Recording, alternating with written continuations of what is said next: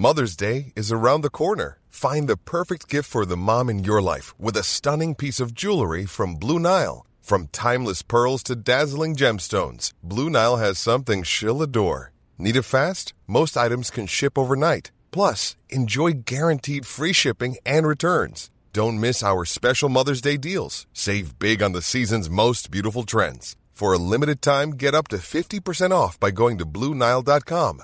That's Bluenile.com. Even on a budget, quality is non-negotiable. That's why Quince is the place to score high-end essentials at 50 to 80% less than similar brands. Get your hands on buttery soft cashmere sweaters from just 60 bucks, Italian leather jackets, and so much more. And the best part about Quince, they exclusively partner with factories committed to safe, ethical, and responsible manufacturing. Elevate your style without the elevated price tag with Quince. Go to quince.com slash upgrade for free shipping and 365-day returns. Hi, everybody. Welcome to Dan Snow's History Hit. During the Second World War, Britain faced a grave crisis. Well, several grave overlapping crises, to be honest, but one of them was a shortage of wood. Britain imported a vast amount of its wood, and it needed wood for a galaxy of reasons to support the war effort. As a result, the British government was so desperate that they did the unimaginable. They turned to women. I know. They turned to women to chop down Britain's trees. So, this is a podcast which, unusually for me, celebrates the chopping of trees. But let's give them a pass on this particular one, given that they faced a crisis of fascist forces on the other side of the channel. And before anyone had joined the dots on the catastrophe that we were unleashing on the planet, these women formed the Women's Timber Corps. They went into Britain's forests and chopped down trees. They became lumberjills. It is a great story, and I've got the expert on the lumberjills on the podcast right now. She's Joanna Foat. She's written a book called Lumberjills, Britain's Forgotten Army, and you can look at some really cool pictures of these young women at her website, thelumberjills.uk. It's really worth going and looking at some of these incredible, strong, powerful young women chopping wood, chopping wood everyone's favourite pastime. So, on the podcast today yet another contribution by women in the Second World War that's been largely overlooked. Not anymore, though, folks. It's been on the podcast. Enjoy.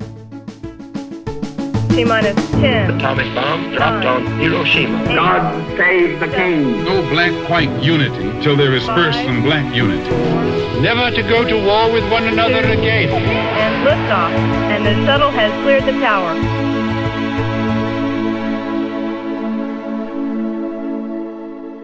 Joe, thanks very much for coming on the podcast. You're welcome. Lovely to be here. It's yet another secret unit of women working away to advance the war effort who we've forgotten to remember. Who are the Women's Timber Corps? So, the Women's Timber Corps were a group of women who were working in the forests in World War II. They were actually doing the same job in World War One. But there was thousands of them, and they were up and down the country, and they were felling trees with an axe and saw, and working in all different branches of forestry. But Joe, surely that's lumberjacking. That's man's work. Yeah, well, that's what people thought at the beginning of World War II. So, at the beginning of World War II, we were desperately short of forestry workers. We needed timber for the war effort. Can I jump in there, Joe? Why do you need wood in a war of steel and high explosives? Well, that's a good question.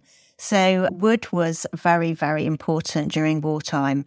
We were the largest importer of timber in the world at the beginning of World War II. We imported 96% of our wood. We needed it for many different uses during wartime. For example, pit props. Half of the wood we needed went down coal mines, and we really? we needed pit props to keep the coal mines running, and we needed coal for all of the industries of war. So it was really important for munitions factories and and a pit prop is a, just a, like a loads of little I support. You know, they keep the coal mine from collapsing on the miners. Yeah, Okay. that's right. They held the they hold the ceilings of the coal ah. mines up. We needed millions of tons of pit props during the wartime, and colliery owners were desperately worried that we wouldn't have enough because we imported so much of our wood and we only had seven months stockpiled. So therefore, we needed to rely on homegrown timber. That was kind of one use for wood, but the other uses were railway sleepers, telegraph poles, shipbuilding, and it was also really important for aircraft construction. So mosquito aircraft were built with a lot of wood. And were really important during wartime, obviously. We also needed it for packaging for bombs and construction for army bases, packaging for food supplies. The list goes on and on. And we also needed it for charcoal to make gas masks, and a special wood was used for making high explosive charcoals for high explosives. So you say that Britain used to import a lot of this wood, so I guess from Canada or Scandinavia. Yes, that's right. The Baltics, one of the last countries we imported from was France. And then we had to rely on imports from further afield, so like from Canada. However, it was such a bulky import that we couldn't keep bringing it in because we needed those ships for food. And with the kind of advent of the Battle of the Atlantic in 1942, pretty much those timber imports stopped. And we had to solely rely on our own homegrown timber. But we only had a tiny forestry industry at the time because in World War One, we had felled half our trees and woodlands. And so our main effort then was to replant and grow our forests again in case there was another war. So um, the Forestry Commission was set up after the First World War in 1919, and their remit was to rebuild our forests and replant our forests. We chopped down half our woodlands in the First World War. Yes, that's right just when you didn't think we needed another catastrophic consequence of the First War. That is wild. Yeah. So we needed lots of muscle to start chopping these trees down for the war effort. Yeah, we only had 14,000 forestry workers, and some of them worked in furniture kind of workshops and things. So basically, people were worried because all of the young, fit, strong men were going off to fight in the war. So the government and the timber industries were thinking, well, who can we employ? You know, meanwhile, the Women's Land Army is forming, and lots of women are making themselves ready for work because they wanted to do their bit for the war, like their brothers. But the timber industry was looking at all of the men they could kind of try and find during this desperate time. So they were looking at dockyard workers, they were looking at British prisoners, male students. And they were even thinking maybe kind of men that are kind of on the dole or kind of on street corners that don't have jobs that are homeless. Maybe they could get, in, you know, like children, male schoolboys, to come and fell these trees before they even considered the Women's Land Army. And the Women's Land Army were there and waiting. But of course, this was a very tough man's job, and women were the fairer sex. So they really didn't think that women could do this job. When you think about the sort of lumberjacking, I'm not just thinking about Monty Python, but it's seen as like the most male job imaginable, isn't it? I mean, it's just the sort of most masculine yeah. thing you could possibly do. And, and, then, so here are these just army of women getting it done in the woods. Yeah, I mean, it's, you know, your typical kind of like stereotype is the kind of muscly check shirt, kind of beer drinking, kind of pipe smoking, bearded man. So it was really out of the question at the beginning that the women could do this job, but they needed measurers. They considered women for lighter forestry duties to begin with. These measurers were needed to measure the diameter of a tree to work out the cubic quantity of wood. And they decided to begin with that they would need these kind of super highly qualified women that had been to university and studied maths. But of course, women didn't really do that back in the 1940s. It was very uncommon for families to send daughters to continue their education. It was normally only the more wealthy families that could afford to do that. Most women back in those days, they were sent out to work in domestic service. They worked, you know, as shop assistants and hairdressers. And so they really hadn't been to university to study math. That wasn't that wasn't a thing they did. Anyway, so they did employ measurers to begin with, and those were that type of women that were called the brains of the outfit. But aside from that, there was all this heavy felling work that needed doing. That was a bit of a problem. When I started researching this, it was back in 2012, and it was that wonderful, exciting year of the London Olympics. And I met this lady called Enid, and she was based in Cornwall, but she was very excited to tell me that she had just missed out on an opportunity to compete in the Olympics in 1938. She was an incredible athlete. She was a swimmer, but she also competed at golf. And I think that must have helped her with the swing of the axe. Because when she joined forestry section of the Women's Land Army in Scotland, within a month she was promoted and put in charge of 40 women and training them up to fell trees. And then, so all over the country, Women's Land Army workers were recruited into forestry work, but at a very slow rate because the prejudice was still there that they didn't think women could do this job. But women were up and down the country were felling trees. It wasn't until 1942 when the Battle of the Atlantic started and our timber supplies were so urgent. They then decided to set up the Women's Timber Corps. And that was the first kind of official mass recruitment and training of women in that forestry sector. And so training camps were set up across the country where 120 women a month were sent to these training centres and were trained in four lines of work felling, sawmilling, haulage, and measuring. Did they recruit particular kinds of women? Did women volunteer for the, these sort of duties rather than aviation or encryption or anything like that? How, how did they end up in this role? I think it depended to a degree on what was on offer at the time. So sometimes they were given a couple of offers when they kind of, you know, it was either the Wrens or the Women's Land Army. Uh, most of them went in through the Women's Land Army, and it was only later on that they moved over to the Women's Timber Corps. But some of them chose it because, you know, if given a choice between working in a munitions factory or a happy, healthy life outdoors, working in the Women's Land Army, they kind of preferred that option. So um, there's a little bit of personal choice in that. And there's quite a few women that I met that they said, oh, well, my friend joined up and she said it was so fantastic. I wanted to join too. So, um, yeah, word of mouth and, and that kind of thing. Because I've talked to lots of women who served during the war in lots of jobs, and, and some of them were really quite boring. But this would have this. I mean, I love chopping wood. Have I got a romantic view of it, or would this have been one of the better postings? Do you think? Well, there's definitely two sides of it. There is that romantic view of it, and the women that I met, they loved being out in nature and being out in the forest and being there, a group of women together. They were kind of under the canopy of these beautiful trees and seeing the wildlife around them. And they loved that side of it, but they also loved the freedom that it gave them you know, they were free from the rules of society about how women should behave. So there they were doing this job, wearing trousers, which was unusual for women in the 1940s. So they could sit if they wanted to with their legs astride a log and smoke a pipe if they wanted to. You know, they really could, they, they were assimilating into the work and into the job. They were felling 10 ton trees, they were driving haulage trucks. They were um, measuring timber to calculate the figures that the government depended on during wartime for timber supplies.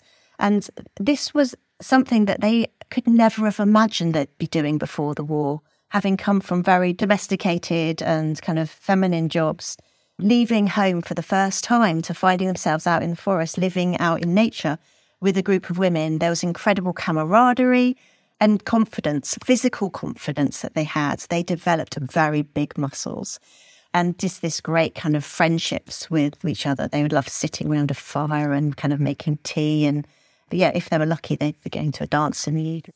Oh, I bet they were. I bet um, they were dancing. That was one side of it. So that was the kind of nice side of it. The other side is the winters. So, you know, a lot of the women said the thought of getting through another winter was absolutely terrifying and grueling you know, they would be working in often in damp, wet clothes. If it was raining, their clothes wouldn't dry overnight next to a little kind of wood stove. And so they'd be putting on their wet boots and their wet clothes the next day and going out to work again in the forest. And, you know, some of them said we were working in snow, standing knee deep in snow, eating beetroot sandwiches, thinking we never want another picnic ever again in our lives. Yeah, so very grueling in the winter times. You're to Dan Snow's History Hit, talking about the lumberjills. More after this.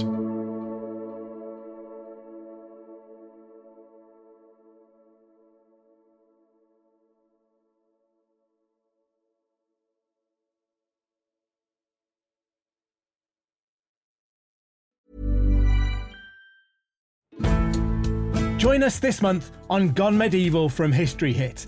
I'm Matt Lewis. And I'm Eleanor Janega. This April, dive into our special mini series. With the help of leading experts, we're tracing the foundations of England by exploring the country's most powerful Anglo Saxon kingdoms. We'll be looking at Northumbria, Mercia, and Wessex, as well as the rulers and their councils who helped shape a nation.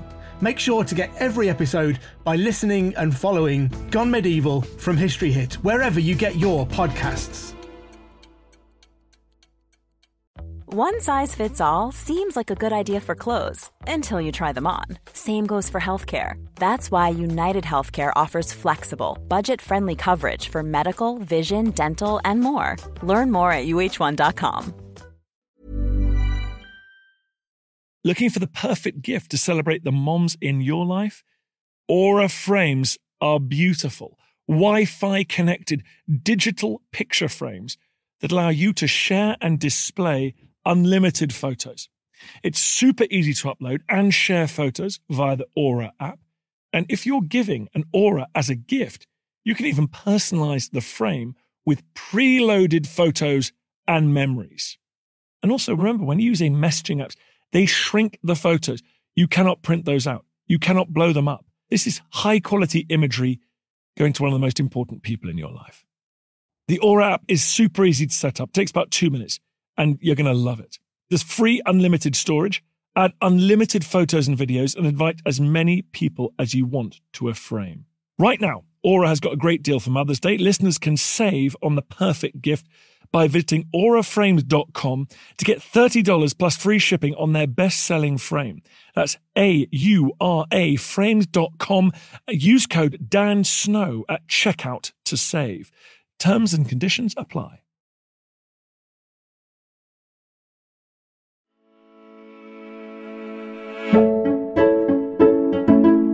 And did they face prejudice or abuse? Or? Yeah, they, they did. Um, certainly, to begin with, at the beginning of the war, they were told that they were more ornamental than useful. The men said they never intended women to take over the jobs of skilled men. And they were told that they weren't wanted. Some of them were told they were useless. And they got really quite fed up with it. I think when people don't believe that you can do something, there's this kind of inner drive that kicks in where you think, yeah, I'm going to prove to you I can do this job. And so there's often stories about the girls working kind of like through blizzards, felling trees, and the men are saying, Why are you doing this? You know, and they're like, Because we want to prove that we can do this job to you. Uh, there was a girl called Bella, and she heard her supervisor saying, I don't know why these women are here. They're really not helping very much. So she said to him, Why don't we work either end of a crosscut saw? Then we can see kind of like how good you think I am, kind of thing. And so he accepted the challenge. And the next day they worked either end of a crosscut saw. They worked all morning into the afternoon. And Alan Stewart said to her, You know, Bella, you can stop now if you like. That's you, it's fine. You know, you've been doing quite well.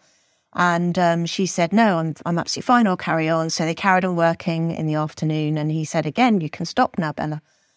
And she thought to herself, even though she was utterly exhausted, she said there was no way she was going to stop. And they worked until the end of the day when they had felled 120 trees between them. Her record went up in the office and she, they were never questioned again. So uh, they certainly proved themselves. I bet. I bet. Let me tell you something. I bet those pre-war male lumberjacks were lazy ass bunch of pipe smoking fatties sitting around chatting all day. Can you imagine? Oh God! I think I think the, the the standard was kind of higher for the women than it was for the men. Yeah, well, I'm telling you, as a bloke, that is certainly true. God, you mentioned were they sleeping in forest camps? Were they billeted in communities? They would have forestries and obviously in some quite remote and strange parts of the country for lots of these women who might come from urban centres. Yeah, that's right. You know, it was very unusual for, you know, someone from London or from the big cities in the north to then suddenly find themselves in the middle of nowhere out in a kind of a stone bothy in, in Scotland or, you know, they so they did often stay in very remote places. Some of them were lucky enough to stay in a purpose-built camp where they were a bit better provided for, had places to dry their clothes and bathrooms, uh, you know, to wash their hair and stuff. But often my goodness, it was so primitive when they were living out in the wilds. So some women said they knew the life of a cave woman, where they have to go and wash in the stream, and and they had a bucket and chuck it arrangement for toilets. Then the other women that were traveling around, they were itinerant workers, so they would move from forest to forest. And each time they moved, they'd have to find new billets. And that proved to be very difficult to get people to either accept to have these kind of strange, kind of jodhpur clad women coming and living in their homes who couldn't pay as much as the men. They all said it was very hard to find new billets. So often they'd opt to stay where they were if they found a billet. They would end up cycling further and further to the forest they were working in. So I know down in the New Forest, Diana Underwood said she was cycling 20 miles to her place of work in the morning, working all day, and then cycling another 20 miles back again, which is just extraordinary, isn't it? That is extraordinary. And that's, I live in the New Forest. That's, that would be a nightmare today. But with the roads in those conditions and bikes, let alone in the winter, that must have been really dangerous apart from anything else. God, that's extraordinary. What other, tell, just tell me about some of these women and some of the stories the people you've interviewed. So, one of the things that you're talking about something being dangerous, well, one of the things that they all had to do was the haulage work. And that involved them working with horses and tractors. So they would drive these massive caterpillar tractors, and that was kind of dragging these big logs out of the woodlands to get them off to the lorries, off to the railway stations, to off to the coal mines. And the demand for pit props was always urgent. This job involved a certain amount of weight lifting these pit props up onto the lorry. And so the women said they got muscles where they never knew they had muscles. And certainly the photographs of the girls then, they had huge biceps and uh, they just looked really incredibly strong. But once they'd loaded these lorries up, common practice was for them to jump on top hang on for dear life while the drivers drove them down to the nearest railway station. And that was really dangerous. And they said they knew they shouldn't have done it, but they had no choice because those pit props were urgent and there was no one else to unload them at the other end if, if they didn't go. And unfortunately, there were fatalities like that. It was very dangerous. Aside from the other dangers of working in sawmills, one of the ladies, Mary, she lost her thumb, uh, which was obviously a very kind of dangerous thing that could happen. And just felling trees is one of the most dangerous jobs that you can do. So, some of the wonderful stories that I met this lady called Margaret, and uh, she told me about how she was felling a tree in a North London oak forest. And it was the height of summer. It was a really hot day, and the trees were in full foliage. They were asked to fell the trees, the oak trees with a white dot on them. Uh, so she found this tree and she started working on it.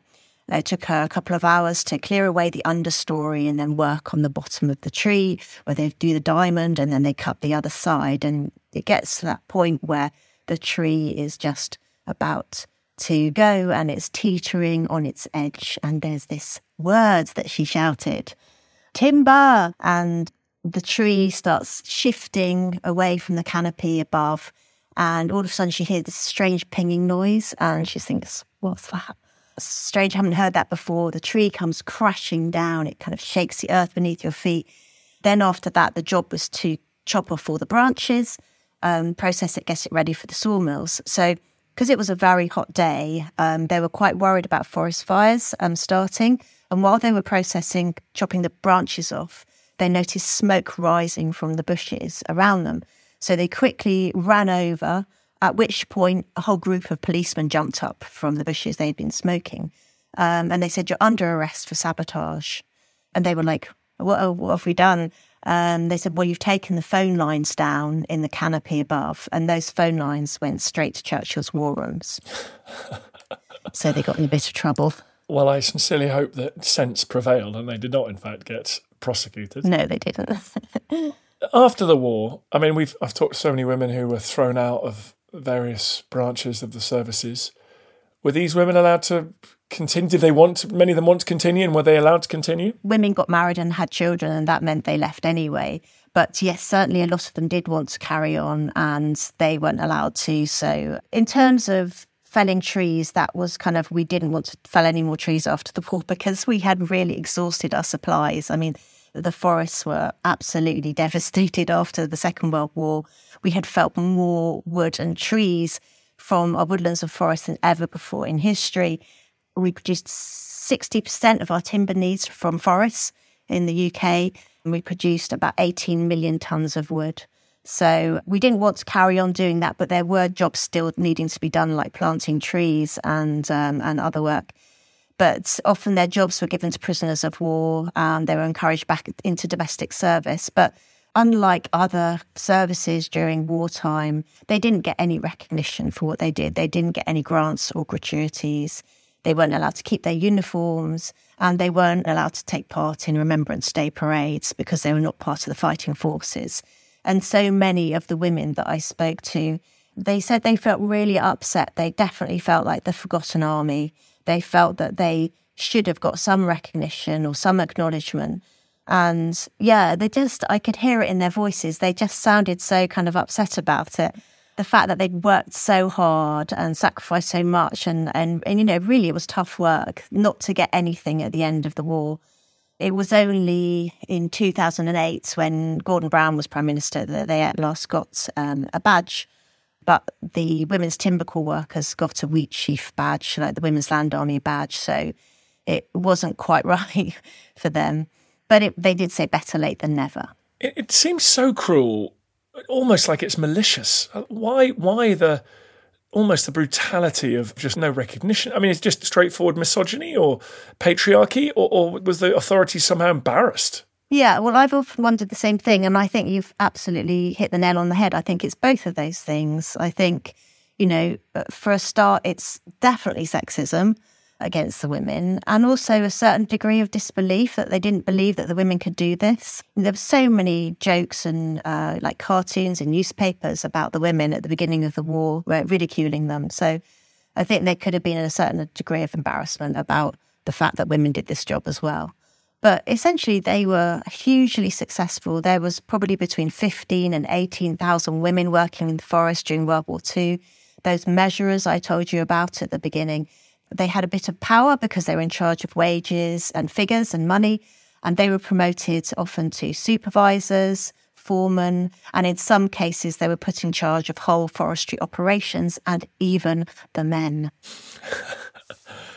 yeah, it's it's funny how threatening it is for men in charge.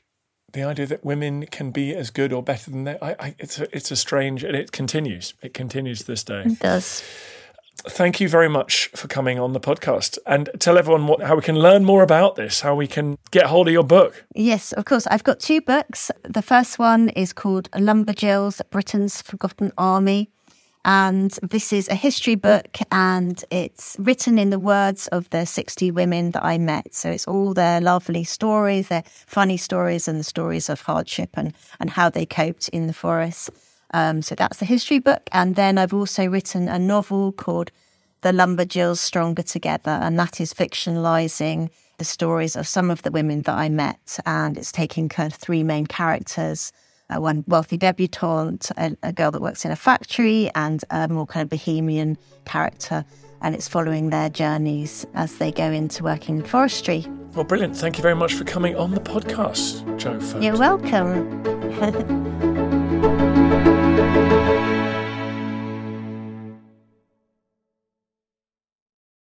Thank you for listening to this episode of Dan Snow's History Hit. Please follow this show wherever you get your podcasts. It really helps us, and you'll be doing us a big favour. Don't forget, you can also listen to all of these podcasts ad free and watch hundreds of TV documentaries when you subscribe at historyhit.com slash subscribe. As a special gift, you can also get your first three months for just £1 a month when you use code Dan Snow at checkout.